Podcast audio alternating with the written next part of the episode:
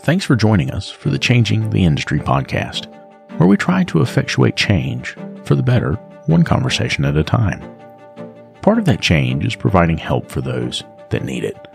This is why we've partnered with the Institute for Automotive Business Excellence. Whether it's help with sales, operations, or just getting your numbers in order, these folks are some of the very best in the industry. And for our listeners, they'll sit down with you and go over your strengths, your weaknesses, and the opportunities that are in front of you. They'll create a customized plan for how to move forward, absolutely free. That's right, free. And if your plan includes one on one coaching, they can also help you with that. There's no hard sales pitch, no obligation, just honest help from honest people. So if that's something that you think could benefit you, make sure you click on the link in the show notes. And now, on to the show.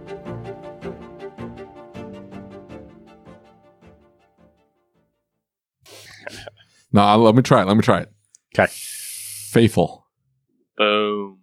There you go. Oh, look See? at this. That look at it. this. Faithful. It's Jeez, a- Lucas. Very Lucas cool. Underwad. Underwater. That's right. What? Steven Fafel from David Auto Roman. Faithful. I just said it. Faithful. I What thought is wrong with Fafel. you? Bless What's I was up, at Get it. Steven? How you doing, buddy? He's getting fired a, from uh, intros. No, it's not as bad. I was at a church once, and it was our first time visiting there. I met the pastor right before like the church service started. I said, "Oh, my name's Steven Faithful. Nice to meet you." He goes up in front of everyone, and said, "I can't believe it. We have visitors here today. Their last name is Faithful. Can we get a round of applause for that?" I'm like, "Okay, well, misheard there, but it's all good. It'll work, right? It'll do. It'll do." Oh, so uh, Steven, Steven us a little bit about Faithful from Auto Ops. Yep. A little bit about myself. I'm uh, 65 years old. I've owned a shop for 30 years. no, I uh, I'm definitely on the Wait a younger minute. You read David's track. Come on. If I if I have I'm 30 years into shop ownership at 65, I've done something wrong. The plan is to get crushed by a car at 50. Cuz I'm still going to be within that 20 year term life insurance limit. So at There you 50, I'm underneath a car and you just hear creak and then crush. And then uh, just a slow bleed out for me. And, I, and I'll just be like, let me go. It's fine. That's kind of messed up. name. I told my wife that. She got mad. She's like, What is wrong with you? Well, let me tell you, I guarantee you we can come up with a very definitive know, list dude. of things. I'm sorry. You're not 65. I'm not not 65. 65. I'm a little younger. I'm 25 years old, originally from Lancaster, Pennsylvania. There's not many uh, software platforms coming out of Lancaster, Pennsylvania. I tell people sometimes, yeah, we, we hire a lot of Amish people as developers, and they're like, wow, that's really cool. So I guess they're not super familiar with Amish people. with Amish Uh, people. They're But yeah, fantastic web developers. They do such a good job. They do it with pen and paper, though.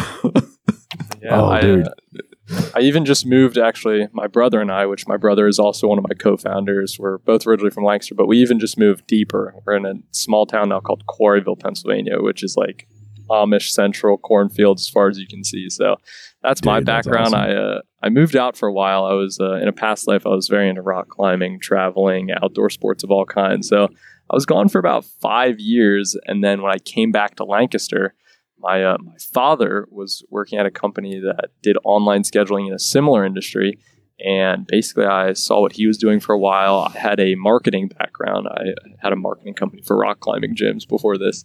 And cool. my brother and I saw what he was doing in that industry and how it totally revolutionized it and we thought that automotive was the last industry in the world to come over to modern integrated intelligent online scheduling. We pitched him and a couple other people on his team the idea and we were we were off and rolling. It was kind of funny. So my my brother and I we had a marketing company for rock climbing gyms. After that slowed down, we both went to other startups, not super small startups, um, but he actually went to a startup that did online scheduling for high end restaurant reservations.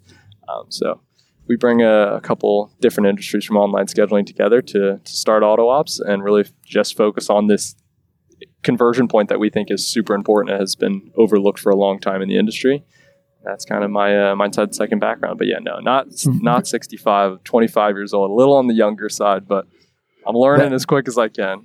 That's awesome, dude. So let me ask you this: Why automotive? Like, what what was it that that drew you to automotive? Did you have an automotive background? Was there something about automotive that drew you into it? Was it just like there's opportunity here? What was your what was your main drive for that? Yeah, it's kind of two parts. Two parts is I call our, ourselves Z level technicians. We're all extremely honestly. I'll, I'll give a shout out to my father. My father he recently did like a full engine rebuild. So he's he has been promoted from Z level technician to like a C level tech. So Right. we all have general automotive. We like working with cars. We like cars. We've always been kind of into, you know, in my driveway and my parents' driveway as a kid, we always had like 10 different vehicles. They were all like under a thousand dollars. We were always swapping it out. Take some was in the shop, this was shop. So we've always enjoyed kind of being around cars, not in the Right. fancy sense that some people are. So I think general automotive like um, I think another part is it's an industry that fits our personalities well. I'm from Lancaster, Pennsylvania. I'm not from Silicon Valley. I'm not. We the, the people who I get to work with on a daily basis are people who have similar characteristics to myself and my team, similar values. Even though we're not obviously shop owners, I think just the way that blue collar people approach um, life is similar to the way as close as I can get from the the tech Yeah. side of things. How That, that's that's really cool because I mean, and and that's something to think about, right? Like a lot of these companies, they are very different as far as values, and you know, it's like when we signed up um, and started working with Shopware, right? Like Carolyn is a shop owner, right? And she was a tech, and she understood what we were going through and what we were working on and why we were doing what we were doing, you know. And other, that that's always been like a cool connection for me because I like working with people who understand what it is that I'm going through, you know? And so it, it's neat to hear that, that perspective. I had never thought about it that way. Did Um, COVID kill rock climbing? COVID sadly did not kill rock climbing. COVID kind of blew up a portion of rock climbing, but for the people who wanted to get outside, it was one of those sports where you go outside and there wasn't a ton of bands on it. So um, I think it pushed a lot of people to go outside, and now all those people are coming to the the rock climbing gyms. But yeah, it's also But crazy. They survived through COVID? Because like technically, I mean, not in my area, but some parts of the country, like you couldn't go into the that indoor facility. Like they were Yeah. shut down, right? no, it, it definitely hurt climbing gyms as a whole. Yeah, there were a lot of climbing gyms that shut down over COVID. I think, uh, like a lot of industries, it separated the wheat from the chaff. Is that the correct expression? Uh, but yeah, the gyms that were struggling definitely did not did not get helped out during COVID. But I think the the popularity of there was some big climbing movies released during COVID, so I think the general popularity of climbing Name. Name one. What are you talking about? Name one. there, I, I bet. Have you guys free solo? That was the one. The dude who climbed uh, one of the faces in Yosemite with no rope. Did you guys hear about this at all? Lucas and I have been telling you about Parts Tech for a while now and how it gives you access to unlimited parts and tire vendors and direct integration with over 35 shop management systems. And now they've just launched a new referral program. All you have to do is open your Parts Tech account, go to My Shop, and click on the Rewards tab. There you'll find your referral URL, which you can share via email, text message, or on your social media. If your referral signs up for a new account and places five orders in the first 30 days, Parts Tech will send you a $100 gift card. That's it. Nothing else is needed. Your referrals can get you $100 just for using Parts Tech, which by the way, is absolutely free to get started with. So if you're using Parts Tech already, start sharing that referral link. And if you haven't signed up for Parts Tech yet, what are you waiting for? Click on the link in the description or go to partstech.com forward slash podcast. That's partstech.com forward slash podcast. Hey, one more thing. If you find out that your shop management system doesn't integrate with Parts Tech, it's time to upgrade. David and I use what we believe to be the very best system on the market, Shopware. With unmatched features like Parts GP Optimizer and DVX, which is their digital vehicle experience, Shopware really is way more than just a shop management software. With it, you'll be able to create an immersive and interactive experience for your client, setting you apart from everyone else using run of the mill software. Are you ready to upgrade? Click the link in the show notes to get started. Uh-uh. Very No. popular film. Free Solo. You guys got to watch it. It'll make your hands sweat. Um, Oh, dude. there was some. Yeah, it's a, Is, is that the whole movie? Him climbing it up and like, hey, we're halfway up, so halfway through the movie. the key. The key really is that he did it with no rope. That's the insane part. It's like a twenty five hundred foot face, and yeah, climbed it with no rope. I, I mean, like, I might make it rock like climbing. five feet up, and and by then I'm gonna be tired and need a nap, so I'm not going a lot farther. What farther. possesses somebody to do that? I'm going to climb up 2,500 feet, no rope. I'll, I'll be fine. I will. I'll be admit, okay. It's uh, and I think there's some correlations you could bring in, but there's something to needing to be perfect. Like there's something to just you have to the mental flow you get in where you know you can't mess up when it's not even an option. Something crazy. I try to sometimes get into that in, in business, just even where we do have options, I try to put myself in hold. Like if this doesn't happen, we're failing. We're failing. There's something about where you just put yourself up against a wall and Yeah, but that's like, you, okay, if you fail, then, you know, you start an online scheduling company for, I don't know, something else. If, if that guy fails, he, he dies and he has a second or two of contemplating his life choices as he's seeing those rocks coming at him at terminal velocity. And he goes, maybe this wasn't a good idea. I should have had something as a safe splat. And then that's it. Yeah, and What? I and I understand if uh, I can't say anything more because my if my mother ever watches this, but there may or may not be some some videos on YouTube of me climbing without ropes. So it was 2,500 feet straight up? Like, not Like not 90 degrees? feet straight. It's like the wingsuit dude, right? Like you've seen the videos no, the that? wingsuit, that makes sense. It's just a thrill. I get that. That It's like jumping out of a plane. Like, Yeah, but I'm that- talking about that's the guy not who what like, normal comes people down do. he- I'm talking about the guy who comes down and they're holding the balloons and they let the balloons go as he comes across the top of their head and he's like feet off the ground. It's what made Sail that AWOL Nation song famous. You know what I'm talking about? Have you ever seen that video? yeah, I can't No. remember dude's name. I've seen the but video of he the was guy getting like clipped. Did yeah, you see I that think one? I showed you the same dude. It's the same Okay. dude, and that I think that's how he met his demise. But I mean, dude, you're you're traveling 120 mile an hour, just floating through the air, feet above a rock. I mean, come on now. Eventually, No, well, they're trying to get close to the ground because that's a thrill. I mean, it's otherwise you're just jumping out of the plane. Like you're you're going down fast. That guy wants to skate just above the ground, and then you know hit a tree or whatever it was. He clipped something, There's- and then that was the there's a famous climber who is dating now her or married to her third wingsuiter because the previous two are no longer with us, and she just keeps marrying them, keeps marrying them, and they How- keep that- wingsuiting. that's They- that's. No, hold on now. she's she's got a plan. That's here's my question though, right? Oh, you're Like, really we into tell shop wingsuits? owners- Sure. Uh, yeah, let's get married. those people are No not the type prenup. people though.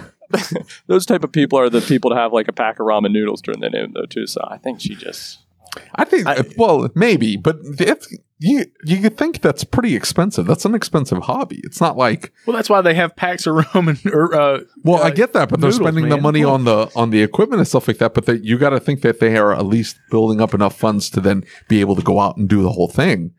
And she's like, "Hey, on this last trip, you know, whatever. Like, good luck." as someone who owns a lot of expensive climbing gear, I can tell you that it was like, oh, I'll buy this thousand dollar climbing gear, and then you know I won't pay for housing for the next two months. so hey, mom and dad, can I come back and stay with you for a little bit? like, hey, man, I'm a little behind on my rent, dude. Um, hey, we all we all have our stupid spending vices. Don't don't shame him. He's fine. I'm not You shaming him. If you we're going to shame thousand. anybody, we're shaming you over your Steam account, man. That's terrible. Fifty thousand dollars in video games you never play. I never play them. You know, you know I mean, what? they're two dollars a piece. How do you get to that much money? Like we're friends on Venmo. I watch. I'm like, dude, N64 games, N64 games, N64 games. My God, how many N64 games can No, no, I've been? Bought, I I don't I don't have a console yet. So it's it's a thing. Like you grew up, you know, you didn't have any money. You're like, hey, one day. Well, one day's now. So I line my wall Any money, but with, well, I don't because I spent it all on on old video games. so anyway, this was let's the get off of that. dream. Yeah, and Oh, it'll so far hit you too, dear. successful. It'll hit you too. Like if you're a wild success at in, in your 40s and you've got you're sitting on a pile of money, all of a sudden you're gonna be, you know, you're gonna be that guy climbing up the side of El Capitan with no with no rope, going, yeah, I've got so much money. What else am I gonna spend it on? I got my three. personal trainer, personal chef, massage therapist. I don't even I, I don't even need him to be nice. That's all I want. Eat to be able to eat well. Oh my, being able to eat well. Is the cooking's changer right fun. what are you talking about? Cooking's fun. It's fun to cook. No? I just last night my brother made fun of me because I brought up a massive bowl of air fried meatballs, and that was our dinner last night.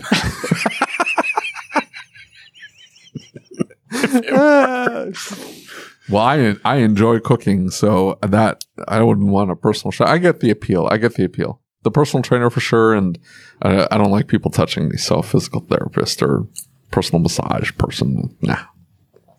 People touching me. Uh, all right. So, Steven, you don't know this. David and I were talking about this before you came on. I want your feedback on this. We're changing gears completely. We're going in a completely Yeah, different direction. hold, on, hold on, hold on. I just I want I just want to mention this. 7-Eleven has the worst cups. The styrofoam is good. The lids are the worst. The lids don't attach. So see, like see, Our local one this thing, doesn't. Our local one, you can't get lids. Our local one has plastic or styrofoam cups, but Because you the lids- get lids. the lids just flop off. They have these eco straws. They're okay. They get little holes and stuff like that poked on them. They're they're okay. But the lids are the worst lids. So Seven Up, you're probably never going to listen to this. One, we need a sponsorship, and two, um, I need you to fix the lids before we accept your money. I don't need you, money. you I need have free standards drinks for your sponsors. for. Oh yeah, you kidding Popeyes me? chicken, Popeyes 7 chicken. Eleven. Popeye's Chicken. They're opening up one. Uh, hey, uh, Lucas. Uh, sorry, this is going sideways, but I just wanted to tell you this, Lucas. The best chicken strip place in Kansas City is opening up a thing, uh, like a restaurant, catty corner to to my shop. Caddy corner, Really? just like Like, yeah, On which corner? ju- just uh, what is it? South, south, uh, east, southeast of us. There was a bar there. The bar closed Mhm. up. It was it was a sketchy bar, and uh, they they they bought it. They're gonna keep it a bar. Uh, they're gonna make it a dive bar, but they're gonna sell their their full menu. And so their ridiculously good coleslaw.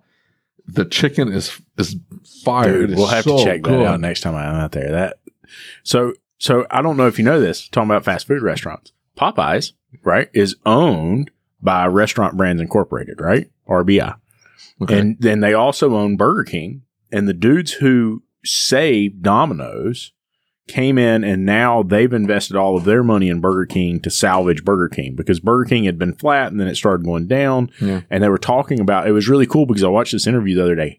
God knows how I ended up on the interview, but they were talking about their strategy for saving Burger King. And they were talking about like the mindset of what a consumer looks like when they look at Burger King and how do they think about it. It was a really insightful interview, even though like we're not even related to fast food or anything like that. Their mindset of and and so the CEO he said when when I came into Burger King, I decided to take it over. He said, I've, I've made a rule.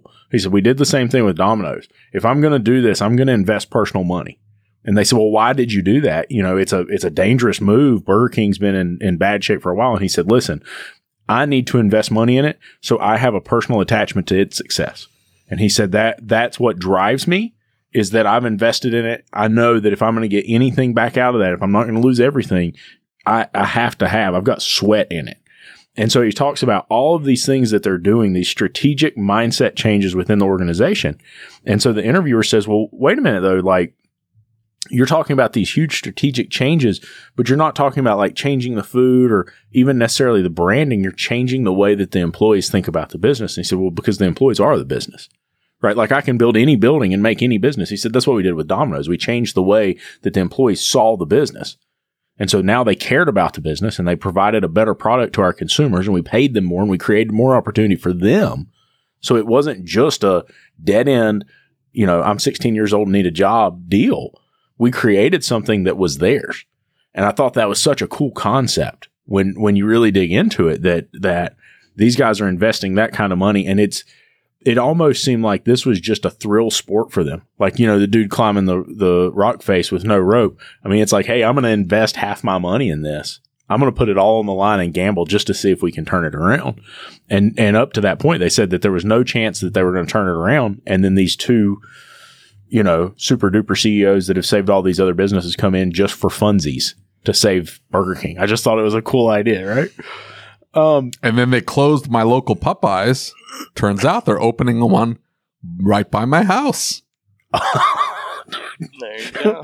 we're gonna hey listen, So- we're gonna have to get bigger monitors or we're gonna have to switch platforms because you're not gonna fit into the frame in a couple months. I'm gonna go to full frame, full frame camera, just to be able. to And then I'm gonna where the sit in my chef little. comes in.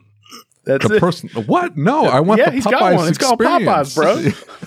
He's got a personal Right deep down fryer right next door. Yeah, no, and kind of what you said, Lucas. I think there's a point, and my brother and I were talking about this last night. It's that some of these people, you just get past money, and you're just Yeah. like, I think they, no, no pun intended, they like changing industries. They like changing entire sections of how Yeah. businesses work just for fun, just because they're like, oh, I think I can. And now, obviously, it's still in the food industry. But Burger King's big enough where it's like I could change a massive corporation. I think they just find fun in that. And Yeah, I was talking with my brother last night, and he said, Steven, you know. Now listen, we obviously we're eating air fried meatballs, we ain't crushing it. But he was like, if we ever, if we ever make money, he's like, I don't even know if it'd be that cool. It'd be way cooler just to leave a mark on an industry. So I think Yeah, most people they just get to the point Yeah, where he says that now, but one day he's going to be like, "Hmm, I've got 40 billion. I'm going to buy Twitter and then change it to X because why not? Because I can." Yeah. But I think making changes like massive changes like that is way more fun than the money.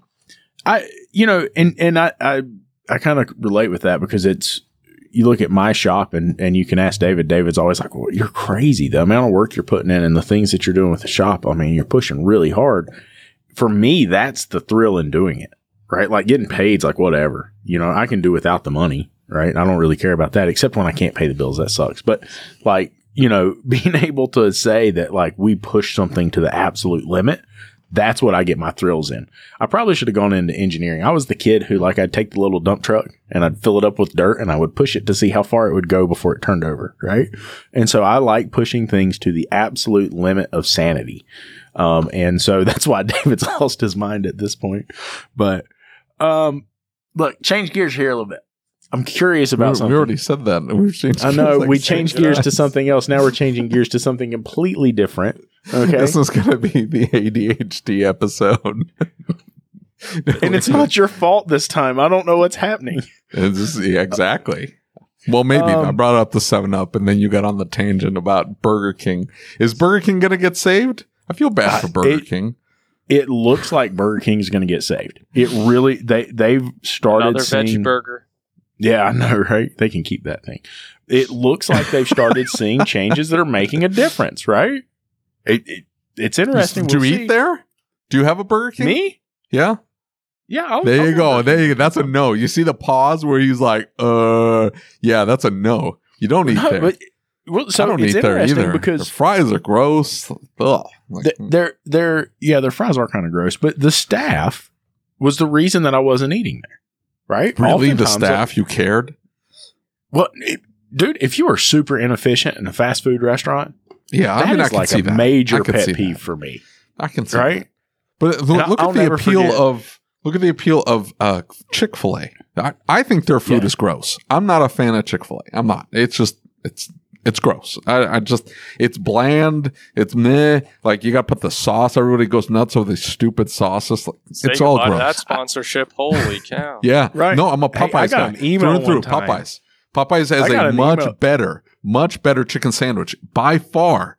Popeyes is a more uh, is a superior chicken sandwich to to Chick Fil A, but everybody goes nuts, and so they wait in line. Now you're saying don't be inefficient, but dude, like 30 minutes in line to go pick up a Dude, Chick-fil-A it's not 30 minutes. That's just it. Chick fil A is super efficient. You pull in that drive through and it looks like it's wrapped 100 cars is still going to take 30 minutes if you're Dude, it doesn't. It doesn't. That's what's crazy is they're building these restaurants. That the restaurant part's upstairs and down below is like you're pulling through the middle of the building and they're just like handing you food as fast as you go Mhm. through. Our local Chick fil A will be backed out into the road. Like you can have a mile line into Chick fil A and it still takes you 15 minutes to get through it. Right? I mean, it is insane how efficient they are. They will block up all of the road in front of the restaurant with cars. And I mean, you just see a constant line. There's as many cars coming out as there are. I don't get the in. appeal. I don't get the appeal. I, I look being keto. I don't like Chick Fil A either. The- I think the grilled food is just meh. right? The fried food is fantastic, but that doesn't work very well. It's just So- breading. That's the only difference. The chicken still sits in that vat of whatever to brine it. It's gross. I don't I can't believe you don't like Jesus chicken, man. I thought you were a Christian. bro. not Jesus chicken. That's the other thing too. just because they're closed on Sunday, just because they're closed on Sunday, Closed on that's Sunday. that's obnoxious too. You Organization. got to tell your kids like, Ugh, I can't go to. Like, hey, I want Chick Fil A. We can't. It's Sunday. That that's like there." the best running family joke we have in my family right now. Is like What's my that? wife wakes up and, and I'm like, Hey, what do you want for breakfast? And she's like, Chick fil A. I'm like, All right. So I'm jumping up and she's like, Dumbass, it's Sunday. Like, you know, that's what we do. So thanks, Chick fil A. Anyway, go on to your the, your uh, your story. Sorry. I've You- you're- been waiting for this. This is good. Better be. a we, crazy we're question. building suspense. All right. So David did not believe me about this.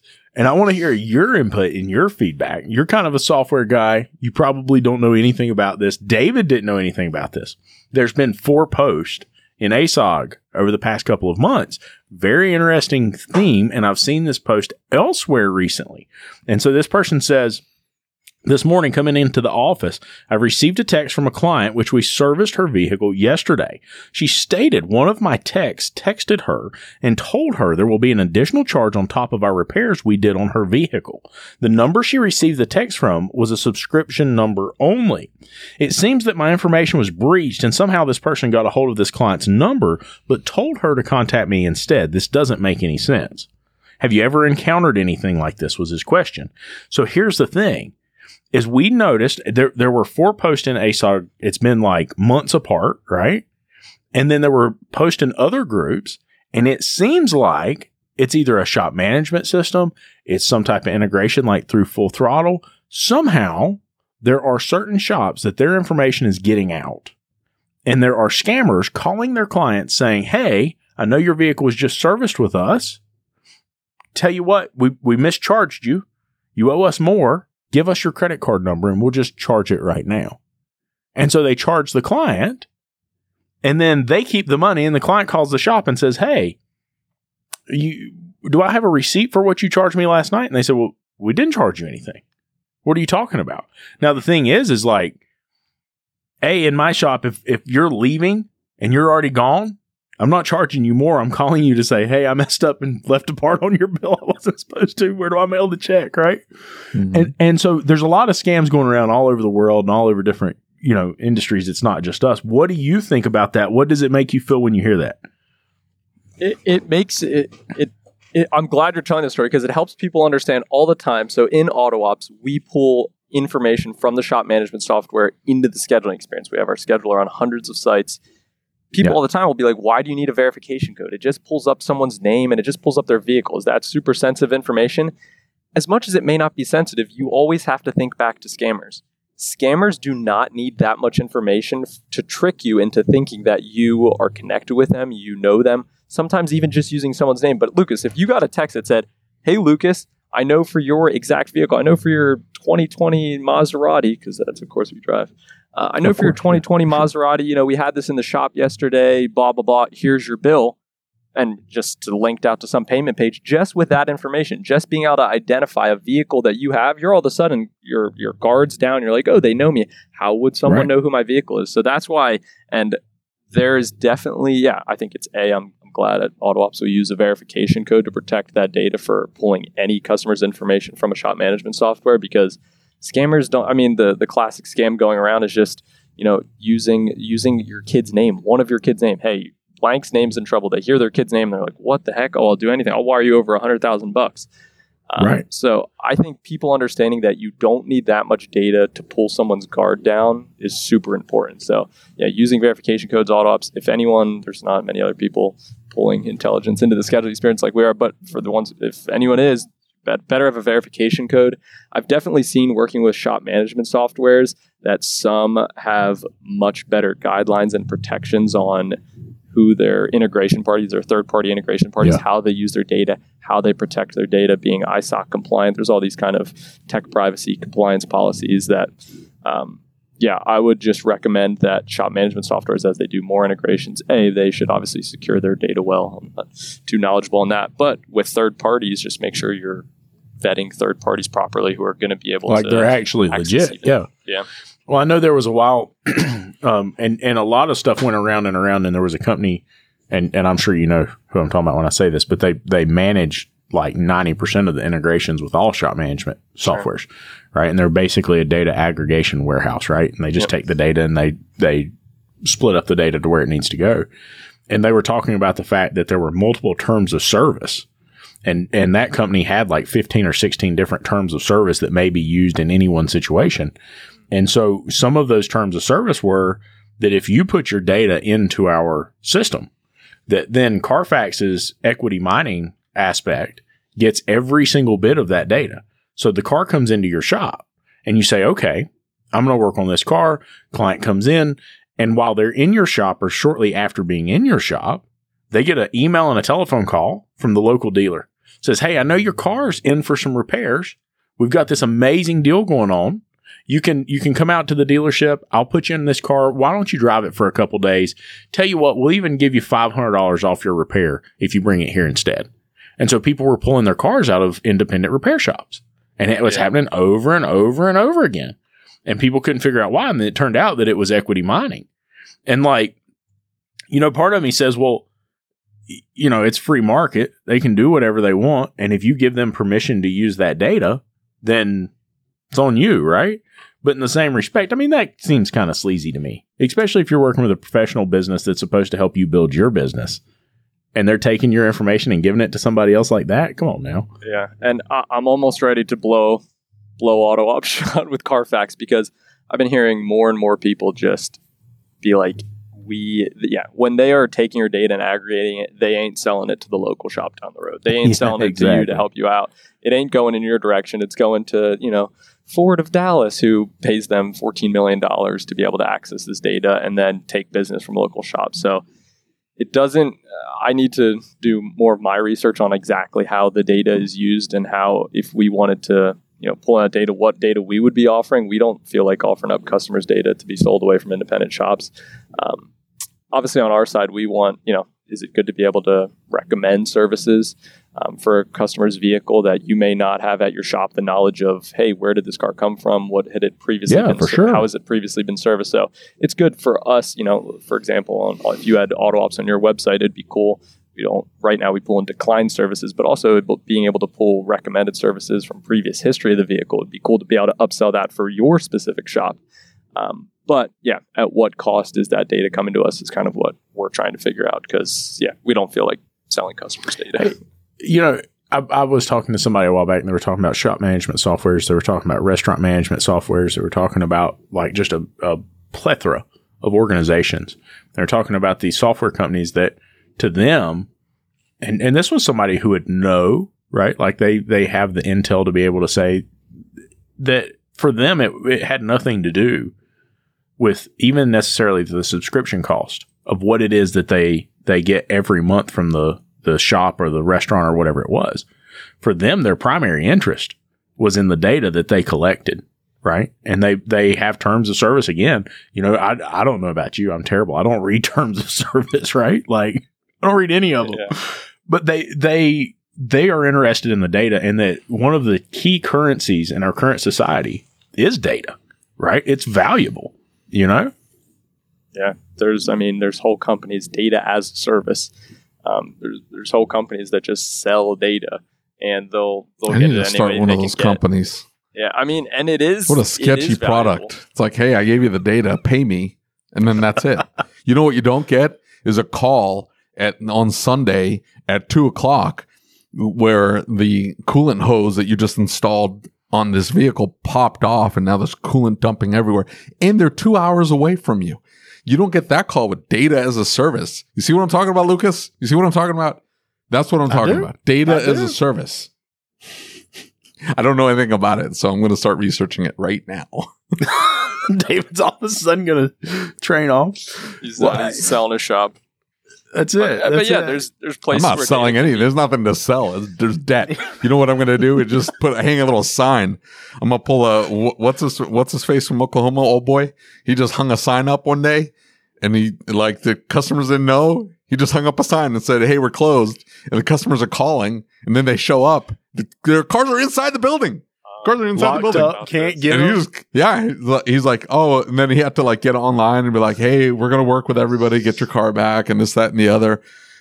They just closed. He's living the dream. That's the dream. like, No, no. I'm going to call, now. I'm going to, what's that? No, I No mean, he, had, he took, he took care of it. I'm sure he didn't, he didn't do, he didn't pull what that Canadian company did where like, the, like it was months, right? Uh, I'm going to go down my list and I'm going to find every asterisk customer, customer, every single customer that I had an asterisk next to. I'm going to call them up and I'm going to say, Hey, next week, free automotive repair. And they were like, what? Yeah, bring your car down. And I'm going to pack all those cars into my shop. And then I'm going to, that's the day I close. all those cars are going to be inside my shop. And then I'm going to hang a close sign. And we're like, yeah, you dirtbag. You wanted free repair. How the hell was I going to pay my bills? This is why we're closed. You dirtbag. And then that's it. I'll be closed. I'll get my revenge too.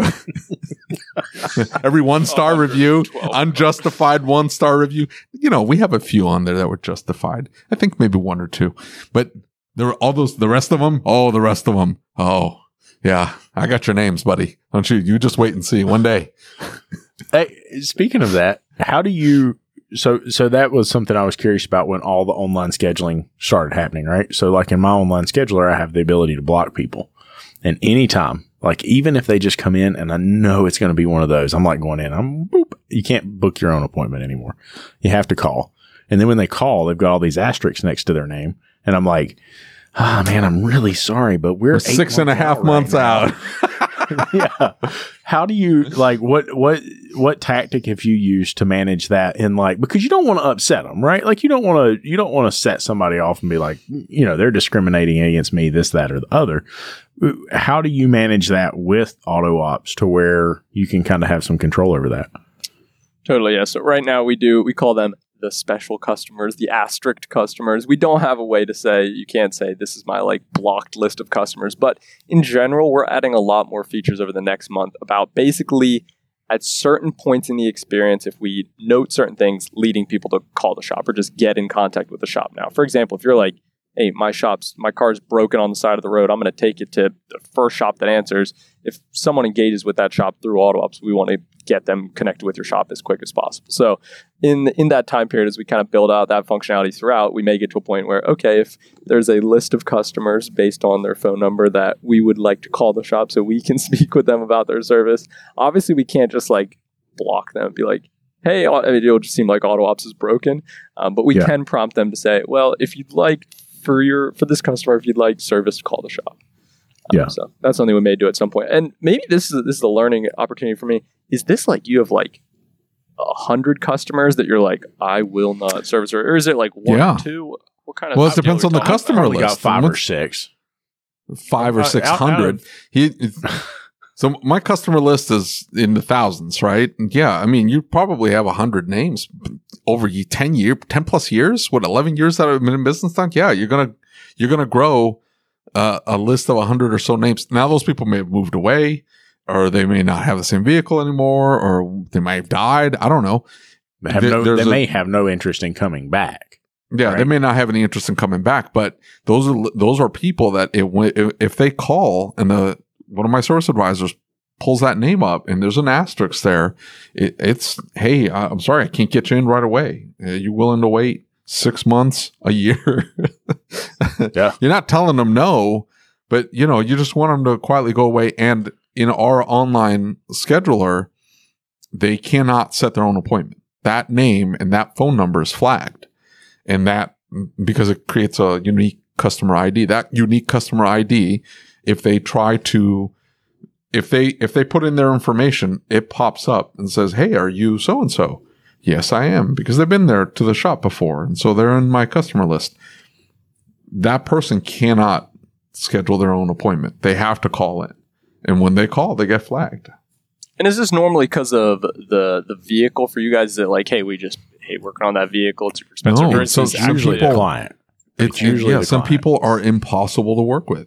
Like, it's just not worth risking a bad review. It's not worth the money. It's just never worth It, the money. it- the it's- bad it's- review may have already come. assault on your your employees, Yeah. right? It, it's we we've had we, the the ones that stand out to me. I won't flag them on first visit. I'll only flag them on second visit. The ones that stand out to me, um, we had a guy come in and basically, literally commit friendly fraud.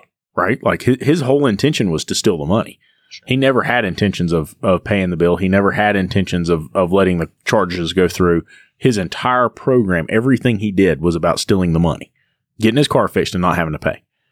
And so somebody like that, I don't want them back in my shop. Someone who curses at my staff. You say one curse word to my staff, I will carry you out the front door of this shop and you will never set foot back in it again. Right? You don't disrespect my staff. Somebody that is extremely high workload to deal with. Right? Um, we we've got a really great client, love them to death, but um, they experience some mental issues and it is four and five hours on the telephone calls, right? It is every day you're spending six hours on the telephone with this person just trying to work through explaining things to them and helping them understand and then them going back and forth. And at some point, I have to say, this isn't healthy for me or you. And so my job is as shop owner to come back and say, listen, I'm really sorry, but you know, I'm busy right now. I can't get you in. Um, people who don't want what we sell, right? And I've, I've got a perfect example of it. We we had a guy who came in. We're perfectly friendly. He's from town. He's he's friends with a friend of mine, and and this guy literally is known online by a persona that starts with crazy, right? And he's a smart guy. I'm not saying he's not a smart guy. It's just the point that every single time he comes in, well, I don't understand why I'm paying for this, and I don't want to pay for that, and I don't want to pay for this, and I don't want to pay for that. That's not fair that I'm paying for this. and then well, sometimes it's the that's what I argument sell, after. The argument Yeah. comes after they've approved it.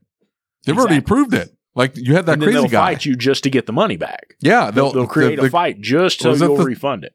the guy that you had at the counter that he's like, I guess I'm going to have to pay it. You're holding my car hostage. It's like, whoa, whoa, what are you talking about? You approved this online. Like you had Yeah. to physically approve this online.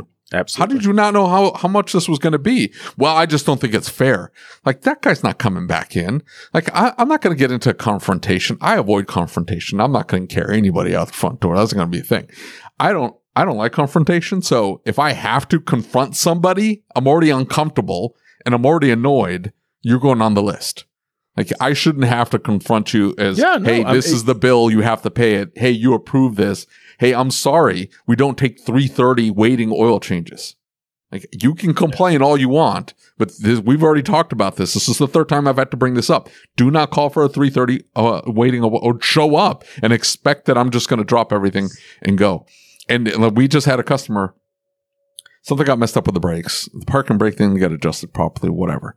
The car, when you first thing in the morning, would moan like a whale. Okay. the the yeah, it was, it was terrible.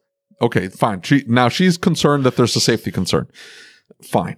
She brings it back in for another service. We check the brakes. The brakes look fine. The the noise only happens for 20 minutes. So after she pulls away Could from you imagine house, driving through town sounding sounding like a whale for 20 minutes? yeah. No, well, and it's it's for 20 minutes of driving, and may, maybe even not 20 minutes, but it was just it was the car was cold, sat overnight. You would go drive it. It would moan for a while. It would stop. By the time she would get to our shop, the moaning was gone, and so we didn't hear anything. And and so I she comes in for a service after we'd done the brakes. We check the car. She's like, "Hey, I'm hearing a noise." Okay, we check everything physically looks fine on the brakes. Now, I don't think we went in and checked the parking brake or whatever, but everything looked fine on the brakes. Everything looked normal. And there was no noise and the car was stopping and we had nice even wear. Everything was fine. Two months later, two months later, she walks in at like in the middle of the day at 1230 and demands that we look at it right now. And, and we're like, okay, well, let's put you in a loaner. I don't want a loaner. Okay. Everybody's at lunch. So there's no possibility of somebody looking at it right now. On top of that, you've already driven the car, the noise is gone. So the noise is now not there, so we don't know what to look for. Uh, it's 1230, everybody's at lunch, and you're refusing to leave the car here. Well, that just doesn't fit my schedule. It's like, okay, you need to work with us. You need, I want the owner to call me. Fine. I call her and she's giving me the same spiel. And I finally have to ask her. I say, Hey, what is it you want me to do?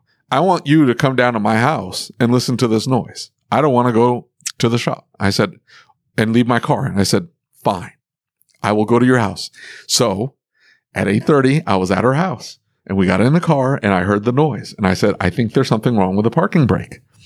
Fine. Okay. I said, come in tomorrow at 8:30 and I will bump everybody out of the way to pull your car in first so we can service this and fix it.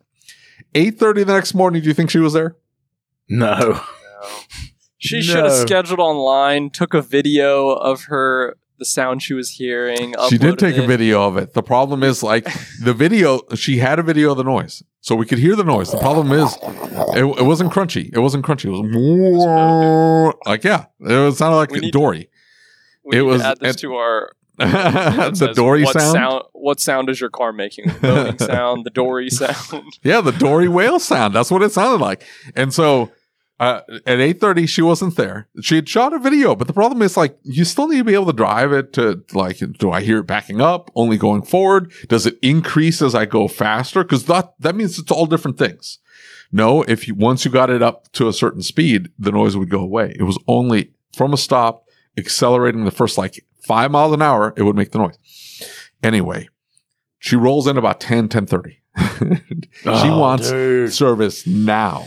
And I knew she was going to do that. drives me I nuts. see, see, see, you see, Steven. Do you see that reaction, that visceral reaction from from Yeah. Lucas? My entire schedule is now upended because of this Put her on the potentially. list. Yeah, and That's so exactly like right. she's gonna go on the list. And here's here's the the like really Sad annoying story. part.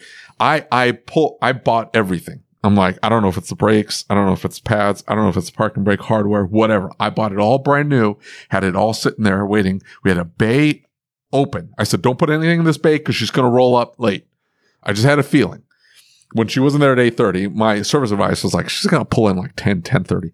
Well, he texted me. He's like, guess who just showed up? She, we, she pulls into the bay we we take it all apart. My text like, "Hey, I think it was the parking brake got adjusted out too far." I said, "Okay, well, whatever. Do whatever you got to do. Fix that. Just don't want this thing to come back for this noise."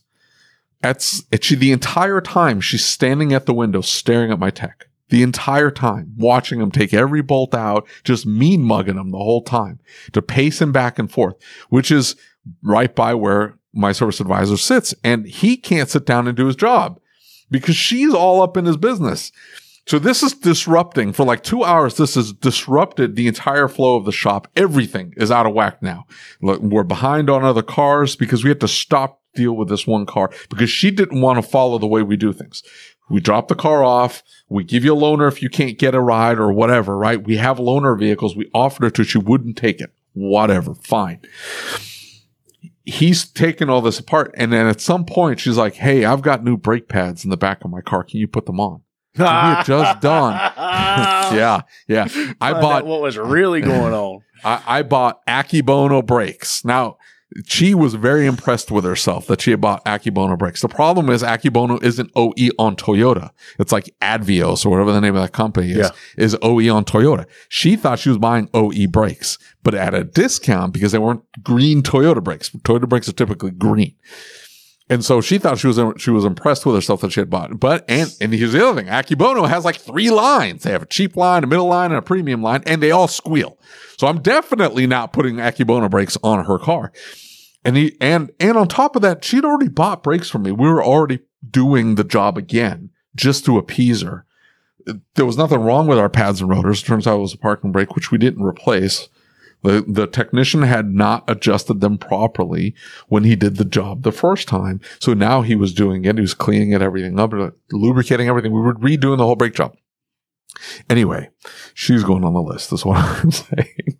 I, All that to tell you that now there's an asterisk on her name. Well, I mean, here- here's the thing: is is like for us, we we set very very specific rules about how you're going to act in the shop, and we don't tell them like we have rules and you're going to follow them. It's that here's how we work, here's what we do, and I'm building a process. and we do that to be equitable to everybody. This is so nobody gets screwed over. It's fair to the shop, it's fair to the employees, it's fair to the customer. That's why there's rules.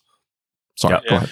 But And- but is it is it that the other shops aren't doing that? That the consumer gets this idea everybody's Yes. trying to screw them over.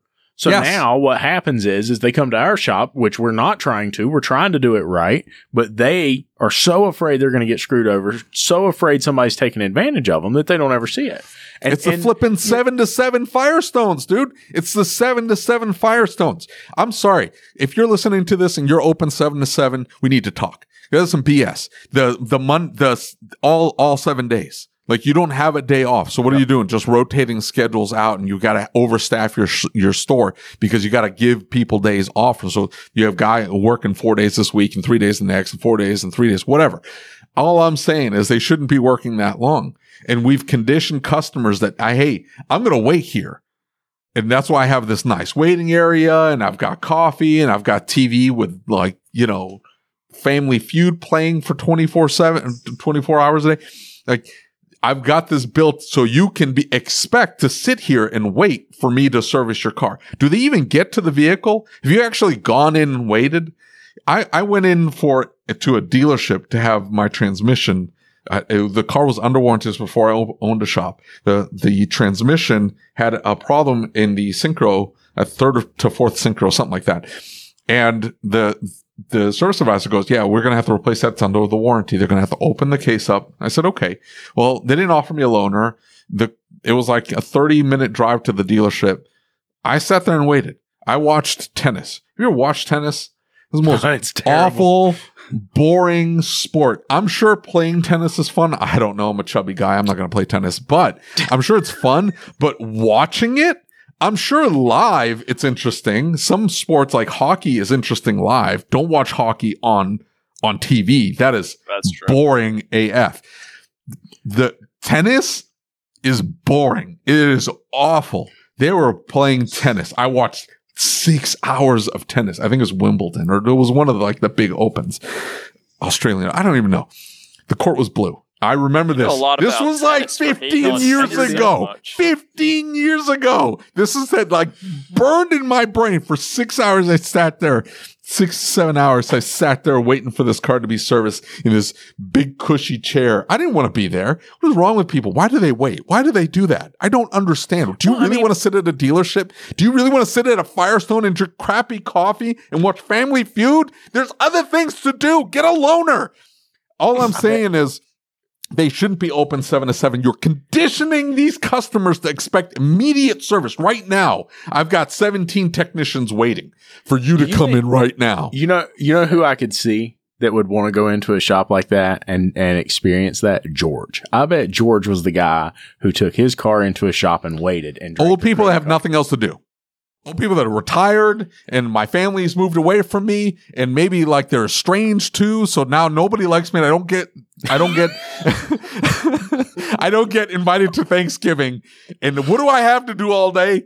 Bitch and moan to people and show up to stores and waste people's time. And I'm going to go and I'm going to sit there and I'm going to drink your crappy coffee. And they always ask for coffee. I don't understand. Do you have any coffee? Do you really want to drink the coffee I make at a repair shop? What do you think? I have got a barista in the back. Do you think that's what Is it that was is going on? coffee filter? A what?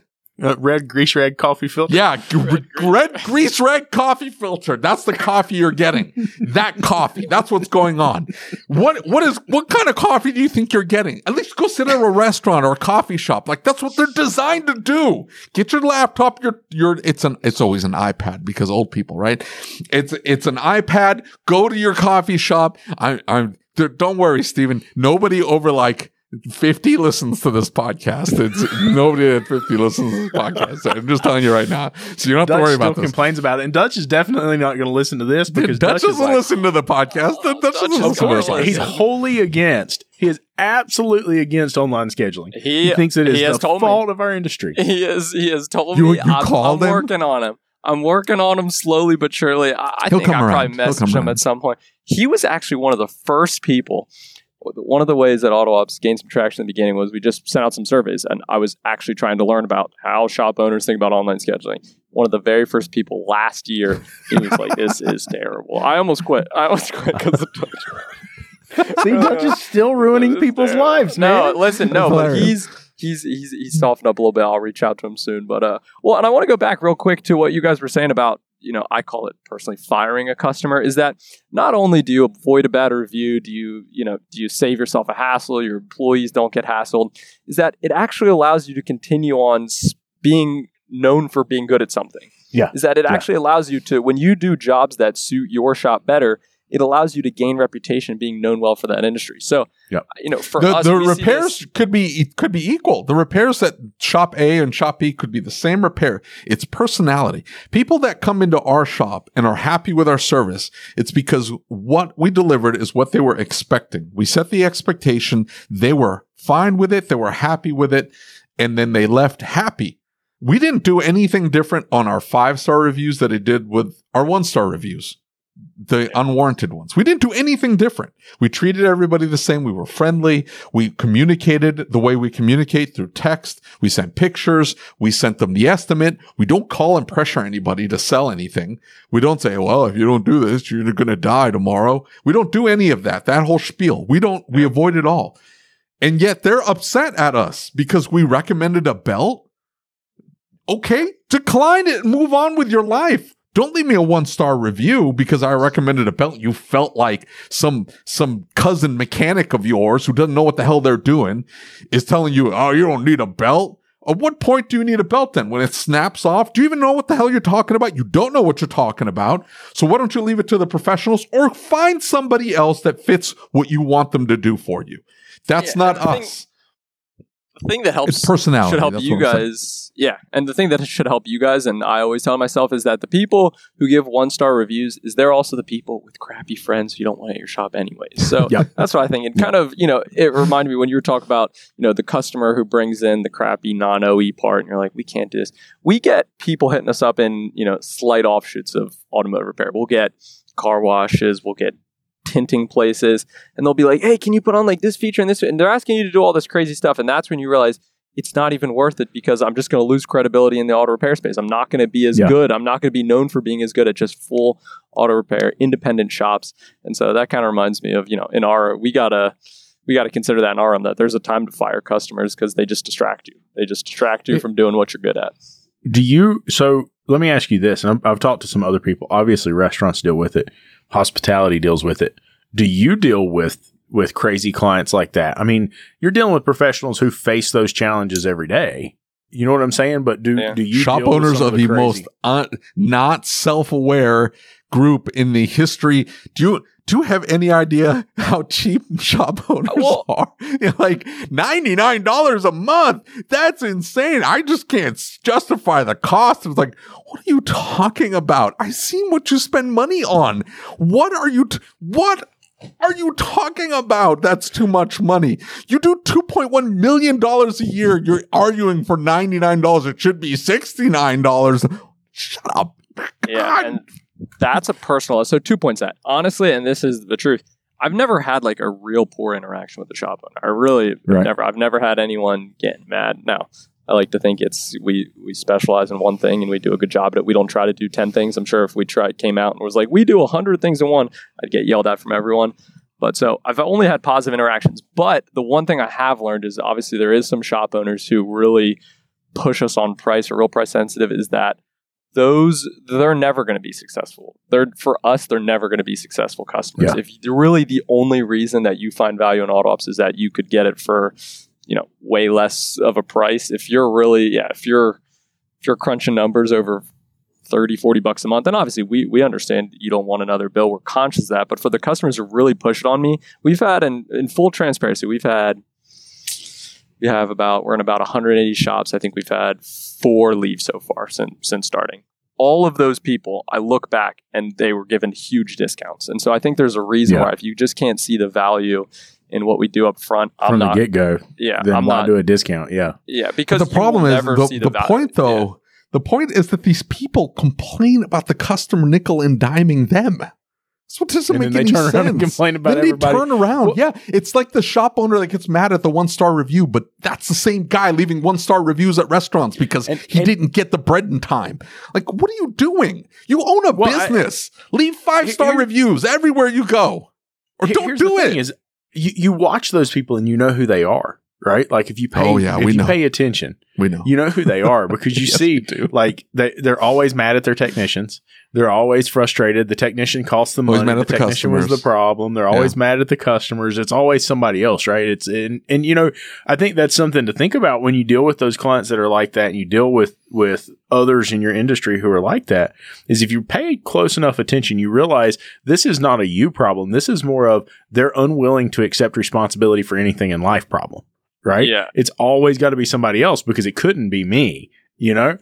Yeah. David. And there's uh, there's someone I was listening to, and they were basically just saying this is something that I took on a personal level, but I expand it now on a lot of things. Is that usually when things aren't going well in your life, you can always, whenever you know, whether it's me personally, whether I meet someone, and there's always something off. There's always something that that there's off. No one is like doing everything perfect in life, and it just doesn't work out for them. There's always something weird, and something that I've taken even a little bit of comfort in auto ops. The ones that and we're, as I say this, I'm going to talk about maybe shops who aren't of the highest quality. We're trying to find ways here at Auto Ops. We're changing our pricing model. We're adding new features to work with shops who are getting started, you know, who are doing 20K a month. Um, we're trying to find ways to work with those shops. But right now, the shops that don't see value in Auto Ops are the ones where I get on a call and they have a hundred papers flying around behind them. Their shop's all in disarray. They're screaming at a tech while I'm on the call. You're like, I Yeah. know I'm not going to close this, and I know, you know, it's it's maybe not even it's unrelated to auto ops. This is that you have you have other issues in your shop. So that's not to say all bad shop owners don't and use that's auto ops. but- while mid mid sales conversation, man. I can't hear you. What? What? I can't hear you. You know, and all of a sudden you you just click end and you're done, and it's over. I've right? been on I've been on calls showing someone auto ops, and literally they're screaming at their technician while on the call. Luckily, No. we have signed Yes. we have signed none of those shops. Well, because I mean, you know, they're going to be screaming at you tomorrow because it's not working like they think it should. So, you know, and and look, I think there's a lot of fear about online scheduling, right? And so I, I was a little afraid, right? When I set mine up, Fear? David had acuity. Fear? Why? Why was there Would fear? would you shut up for a minute? Uh, That was a dumb statement. Is all. No, I, So- losing control. No, it's scary losing What- control. Like giving a piece of control over to I was not. Af- let me let me explain. I was not afraid until I talked to Dutch, and then I talked to Dutch, and he's like, "The world's going to be over. Your shot's going to go out." What? of business." Why? Why? I don't understand. What's his hesitancy? Do, do you have his list of concerns about online scheduling? I can't remember all of them. I can probably go find them online. I have it somewhere in a message, but I do not have it off the. Uh, so, top of like, my long head. story it short, lets you set up parking lot scheduling like the way you do, Lucas. right? Exactly. Like you And just so build that when- into the online scheduler. Th- that's Well- how I've got mine set up, right? And I adjust it as I go. And so if I get too busy, I back down. If I'm not busy enough, I ramp it up. And so I'm I'm controlling that workflow. And his concern was is how do you control this? How do you do this? Yeah, and there's well, no way you're going to have bad people in your shop. You're going to, you know, Yeah, a couple common misconceptions, uh, like general ones, and I know not all people think, but these are some common misconceptions. That a we get into guaranteeing when the service will be finished. We do not get into. We don't get it. Our goal is at AutoOps is to get customers in your shop to shake your service advisor's hands. We don't Yeah. get into being like it's going to be four hours. You can pick up your vehicle at this point. We that is it's your job to communicate with the customer on that end. Our job is to get the customer in your shop. We just want to convert better from your current marketing spend. So that's one thing, a common misconception. Another misconception is we get into like guaranteeing pricing. We don't do anything. I mean, you can, there is ways to include pricing ranges. We have a few shops who opt to do that. But in general, like when we pull declined services from your shop management software, we're not putting in the price. Parts change all the time. If you quoted someone seven months ago, so we don't get into pricing. That's not something we do. Another thing is that like this is there's a fear that online scheduling is leading to like I never see my customer. They come, they put in an electronic key drop, they fill out a form, then they schedule online, they drop the car off, they come pick up their keys, text to pay, and that I never get to see my customers. And that's what AutoOps is leading to.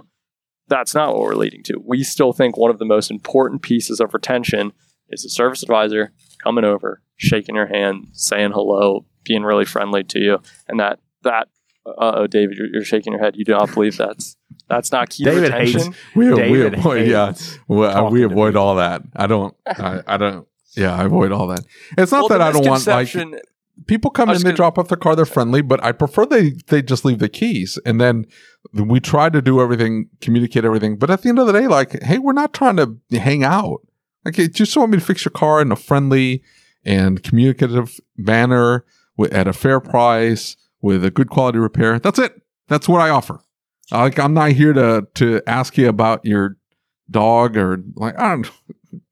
And apart from that, obviously, Auto repair for introverts. Piece of retention. yeah, and one thing, I obviously, I, I- a lot of times we leave out service. You, you have to provide good service. That's obviously the Yeah. biggest part of retention. If you do a crappy job, your customer's leaving every time. Um, but yeah, that's some of the things I think. And then the the biggest part, which this is something that we've just we've worked on over time, and it's getting better and better, is the fear of that I cannot have enough schedule settings and enough control over my calendar, and I can't tweak it in the ways I want to feel comfortable that if a customer sees a time slot on my scheduler, that I will actually be able to do the work. And that for all of our shops we fixed. In the beginning, it took us a while to get our first like five shops because our schedule settings were not up to par. Today, we have schedule settings. You could say, okay, I want three waiters from 8 a.m. to 11 a.m. and I want four drop offs from 8 to 2 p.m. And I want the soonest a customer to schedule is one day out. But if it's a new customer, I want them to schedule, uh, be able to schedule as soon as two hours out. And I want to block drop offs from dropping off from two to four because something's happening in that time range. And I want current customers to have you know this kind of experience and i want new customers to be able to skip these parts of the experience just get into my shop quicker and i want people to be able to call my shop at this point so the schedule settings as much as some of the stuff that blows up a little bit about AutoOps is the fancy stuff.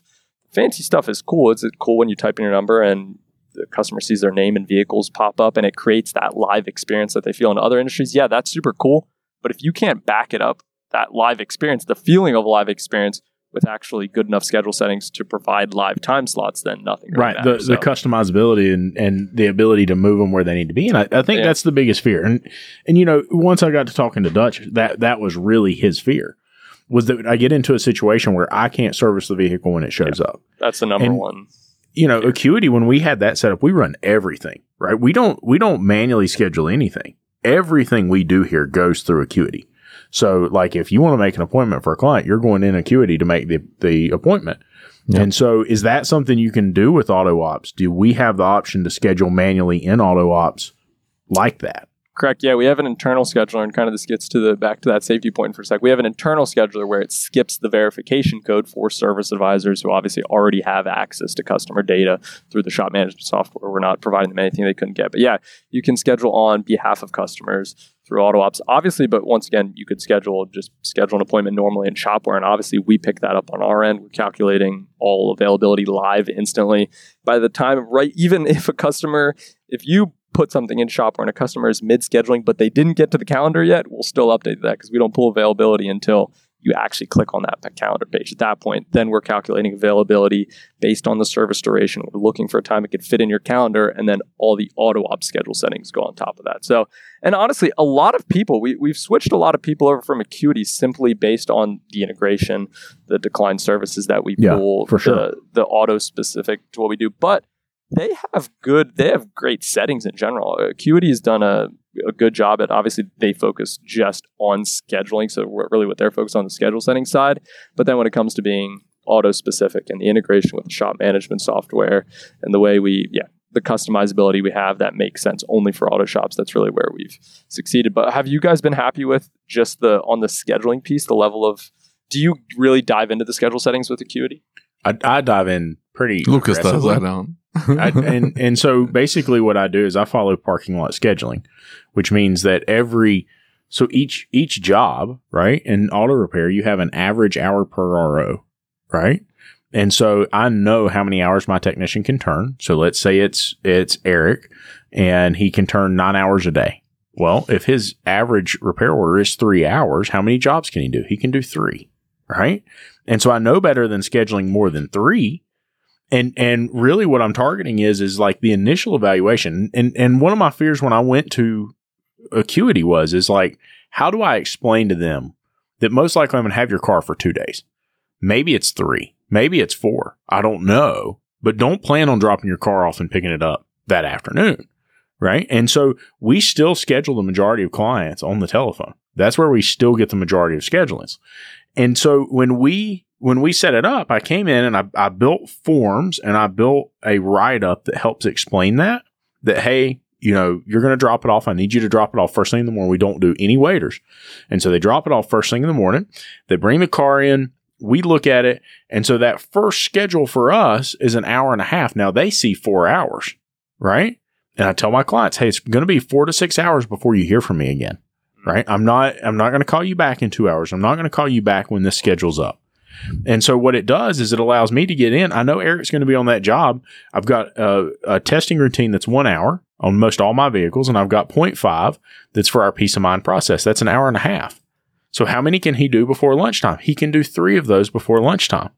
And then we're writing the estimates, we're getting the approvals. That typically converts to four, four and a half hours.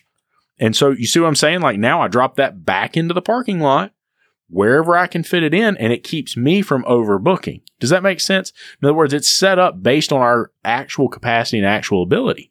And then if we get too busy in the shop, I go in, I click and I change it down to where Eric only gets two appointments today. Eric only gets two appointments from here on out. Or, hey, we're not busy enough. And my, my GS guy, he's flying through work. I need to get more appointments in for him. And it gives me the ability to curtail it and go up and down as I need to, if that makes yep. sense. You know, 100%. Give me two seconds to plug in my laptop so it doesn't die real quick.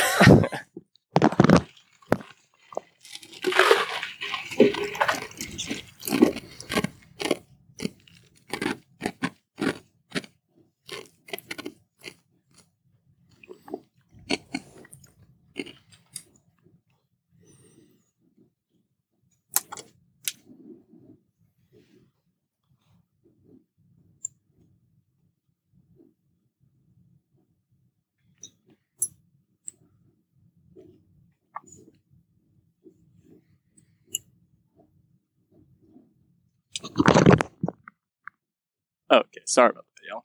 Oh, but um, yeah, l- like you were saying that that stuff, especially, and that's that's what we figured out a lot more. Is a lot of people were saying, yeah, I want to schedule like max appointments per day per technician, but it, if you're not doing it based off hours, it's it's never going to be as, as accurate. Um, so it, let me ask you this: Is that how you're scheduling? Because so, in other words, in Acuity, I have it set up to where I'm scheduling for an employee, right? In other words, yep. like that is a technician and and that calendar is how they look at it and that calendar is the technician and here's his capability and so if i need to back it down he's going on vacation i can block just him off right and so one of my fears with changing was that a lot of the other schedulers i looked at didn't do it like that it was that all of the schedule was just a schedule for the shop and you have this many bays right? And I'm like, nah, dude, I don't want that. I want to be able to break it down by employee because each employee has different potential. They work on different things. They have different abilities. And so I've got to be able to funnel the right job to the right person. I've got one guy who just does oil services and tires. I've got one guy who just does, you know, alignment, steering, and suspension. I've got one guy who does heavy line and diag. So I have to be able to, to decipher where that's going. Now, I'm an intensive manager in that sense right? Like I'm on top of that, paying attention, trying to make sure we're taking it to that extreme level. Some shops are just like, well, we'll figure it out when they get here. What? How are you handling that?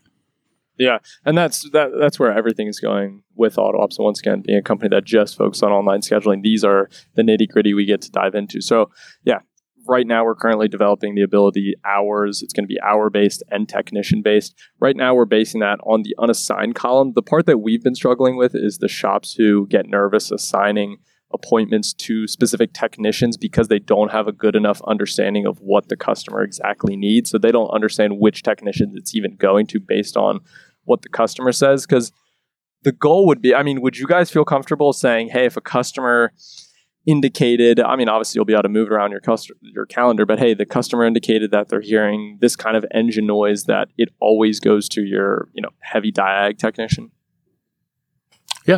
yeah i mean that would that's how i would handle it. Yeah. And do you currently when you you're not i know there's some crazy stuff you can try to do a zapier for some of the shop management software to build mm-hmm. integration. Have you played yeah we're integrated through zapier. Zapier and acuity integrate.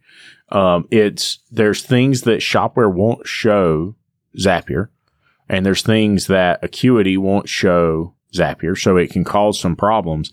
The biggest frustration that I have with with Shopware, AutoFlow, and Zapier right now is is Reason Vehicles here, right? Because I can pull Reason Vehicles here from Acuity, but I can't get it into the Reason Vehicles here in uh, shopware and I can't put it into autoflow automatically. So like my idea was is like when I so autoflow or auto text me, right? Like Yep. you've got an inspection. And so when we start that inspection at the top, it's got reason vehicles here. And so what we use that for is is we take the labor lines from the repair order and we say, okay, they're they're getting a oil service. Well, the oil service is done. That part of the process is complete. Well, they're also getting a brake evaluation. The brake evaluation is in process now. And then you drop some note in there that says, Hey, we'll be in touch within the next three to four hours to give you an estimate. Well, that means you give them the first contact without the service advisor who's already overwhelmed picking up the telephone to call them and say, Hey, I'll be to you as soon as possible. Now they've gotten a text and email and it says in there, Hey, we've done this part. We've done this part. We're actually working on the car. We're in process right now and they'll be in touch by this time. Well, what does that mean? Well, now I don't have to pick up that client's telephone and call them. I don't have to bother them. They don't have to bother me. I'm still moving forward and getting work done. And so it expedites the shop a little bit. And so that that's probably my biggest frustration with any of the integrations I've got right now is I really want RVH to be you know fluent across the board in all of my applications, right? Totally, yeah. And we do a- a good job, yeah. And that's one of the biggest things is how you can collect better information for your technicians to. And really, the key is can we, yeah, obviously, can we have it in all of our integrations? And obviously, all the shop management softwares we integrate, it's going in for a shopware, yeah, reason for customer visit. Um, but yeah, can you decrease, you know, slow? Could you, yeah, could you get to a diagnostic uh, evaluation, correct evaluation quicker? um, with collecting better information and the way you can customize kind of this issue tree in auto ops to ask hey so yeah not just only brakes hey is it a you know is it making a sound when you speed up so those kind of things like hey what kind of sound is it making does it happen when you speed up asking those questions get better information while not you know pushing the customer out of the scheduling experience just because it's too long is kind of the balance we go against. Um, but going back to that scheduling yeah we do a good job right now of basically yeah, appointments per time slot, appointment in your shop management software, appointments per time slot online, total amount of appointments per day, then going down into drop off and waiting, different hours for those, different capacities for drop off and waiting, um, getting into the duration of the service. So we do a good job at looking at the duration of the specific service that the customer selects and putting that in the shop management software. The part we don't do now and that we're going to be launching probably end of September is the full assigning it to a technician. Um, and then being able to calculate availability based on, okay, yeah, this technician only does inspections, they can't do full diag stuff. Um, then being able to limit availability based on technician. That's pretty cool. Yeah. That, that's a neat concept, and and that that's that's one of the reasons I've never switched from Acuity is because I have so much control in that area, and I have the ability to have it on that. But the thing is, is it's a lot of work to build out Acuity to do that. Now, here's the thing that I'll say about Acuity is that it seems less scary to me to try and build that out than build out a trouble tree, right? Because I'm thinking, like, as the technically minded guy, I'm over here like, oh my God, there's thousands of things that it could be. And there's thousands of questions I would want to ask. And I'm going to end up like, dude, AWS. Yeah, but you can take- me if I sign up because, like, dude, I'm going to have Yeah, five gigs. but you of can take- trouble tree. You can take Jim Morton's diagnostic questionnaire, dump Yeah. it in. You could do That'll that. that'll take what 80 90% of the cases and handle them. Yeah, that would work. Yeah, and we have a couple people that have uploaded, yeah, you know, well-known uh, diag questionnaires that their service advisors were previously using, and they just use them in AutoOps. Um, so that's been cool to see. Uh, but yeah, the one thing you also have to remember is we can take a lot of that load off, and the plan is, you know, with Shopware is that we can already pull in. You'll just be able to go in AutoOps. We already have full integration. Well, you'll be able to see all your technicians. You can just assign them to a calendar. Um, we can pull in if you have durations for certain services that we can match up and like correctly map out this. If they answer these questions, we connect it to this. Um, this service in shopware and then we understand the technician. So there's a lot we can do on the setup side to make that and the plan is to make it super easy where it's not like a five hour i'm sure how many hours have you spent building out acuity? The goal is Oh, that we can make that. The goal is that we can make that build out process a lot simpler by being able to pull all that information in from your shop management software. That's pretty cool, dude. That's pretty legit. That's the uh, that's the plan. But yeah, these are the things. Being a company that just focuses on online scheduling that we uh, Gives you some get to- opportunity. yeah. yeah dive into. So and we have yeah our developers. We're not building websites on the side or building the crazy CRM. Is that we just really focus on this kind of stuff. So and props to the people. We couldn't do our we couldn't do our jobs without the people building great websites that drive yeah, for sure. the viewers to then yeah and we, we love all the website companies we work with because we need those viewers to actually convert to paying customers online once again a lot of this is just about ge- engaging customers where they want to be engaged at if dutch wants to call in his local shop he can do that every day of the week and that's why we have a full integration so that when they put Dutch's appointment on the calendar. Um, we Right, then, for the person who wants to schedule online, we just updated that availability. So it's really just engaging the customer where we're at, and that's kind of where AutoOps is heading. Is that obviously right now a primary point is you know people are scheduling from the website, but right now even a lot of people have QR code on a mailer that goes to your website and opens up the scheduling. But that's kind of an example of just meeting people wherever they at, however they want to get in your shop. If Yeah. they want to get in your shop, we want to provide them a way to do that as, as frictionless as possible. How do they uh, how do they find out about auto ops? uh, as a as a shop owner. Yeah. yeah. Autoops.com is a. I don't like taking people to our right to our like book a demo page because I want you to go on research kind of what we do, see how it makes sense for your shop. Uh, but yeah, really the benefit of AutoOps is how customizable it is for all these specific shops. Yeah, go to autoops.com and uh, I, I say it I say it on every show. People people call me on it all the time. Give me a call. My phone number's on the website 717-440-7702 if I don't pick up in five ten minutes, I don't care if you call me at 11 p.m. I'll throw you a little bit of a discount, but I always pick up. You- you wanna hear a good story? David's calling at 1 a.m., man. Dude, I'm cutting all that out. What are you doing? No, this is terrible. No, just Throw fill it the on the form out online, and I will get back to you as soon as possible. A guy in North Carolina. What I I almost want to give his, his shop a shout out. He filled out a form at like 10, 20 p.m. last night. You know, Right. he filled out the form. He's on it. He's on his phone. He's awake. Gave him a call right then and there. I said, "Hey, this is Steven. I just wanted to say hi. I took a look at your Dude, shop. if you Don't- called me at 10:20 Hold on, after hold filling on. out a form, I would freak out. Be He like, said to "What me, is he going said- on?" He said, "Can you just get on the computer now? This is the only time that works for me. My shop. I'm busy at my shop all day. Can you do a demo now?" I got on the computer. We did it. We sat on there 25 minutes. I showed him all of AutoOps. He Let's signed the that name. night. Give me the name. We're calling this guy up. We, have got to Like- know who it is. CNC. Yeah, hold on. Let me pull it up. CNC Automotive. His name is. Give me two seconds. I was on I'm the phone. bleep it out. Be like, bleep. Yeah, bleep it out. Look, you ready? This is, and he's down in yeah, he's down in North Carolina. Chad Nielsen. Chad Nielsen. Did- you did make sure that you invited him to ASTE, right? I everyone's got to go to AST. That's going to be one of that's uh, we're having like a big amount of our team come down. That's like one of really? our top. That's oh, awesome, dude. people are you know, and there's there's a lot. I've ran into the world of conferences. We looked at like 14, 15. I mean, there's like Yeah. three that we're focused on, and ASTE is getting. Some, I mean, it's blown up. Everyone's talking about it.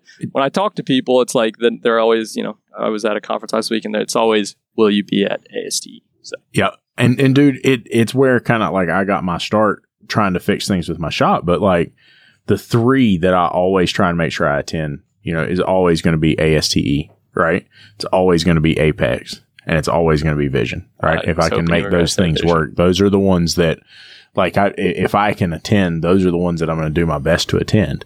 Um, and and you know, I say that Sherry's going to kill me. I I love Vision, but if I had a choice between Vision in the freezing cold in March with 200 mile an hour winds and 80 degrees the next day, and Southern California and the Equipment and Tool Institute's uh, Yeah. uh, Tool I don't. That list was terrible. It's ETI Tool Tech. It's uh, ASTE. It's whatever the institute's got going on. Yeah, yeah. The Institute does some really awesome shows, and hey, man, you got to go to. Are they doing? they're- they doing the like the management thing? Is that every other year? The one They're they going to did do in it Florida. every other year. Yeah, Okay, so it's going to be Yeah. Mars in 2024, and then 2025 they'll do the. That makes the sense. man. And Apex, and then Tools. Dude. Forgot Tools. Yeah, I took my family is to awesome. Tools last year. Tools was good. That was Tools needs pretty more cool. vendor support. Poor Tools. I'll be honest. Final thing, I've heard some mixed reviews about Apex, especially on the vendor side. And a quick note on vendors is that people, I think, sometimes think we're pulling people's tail when we say we have show specials.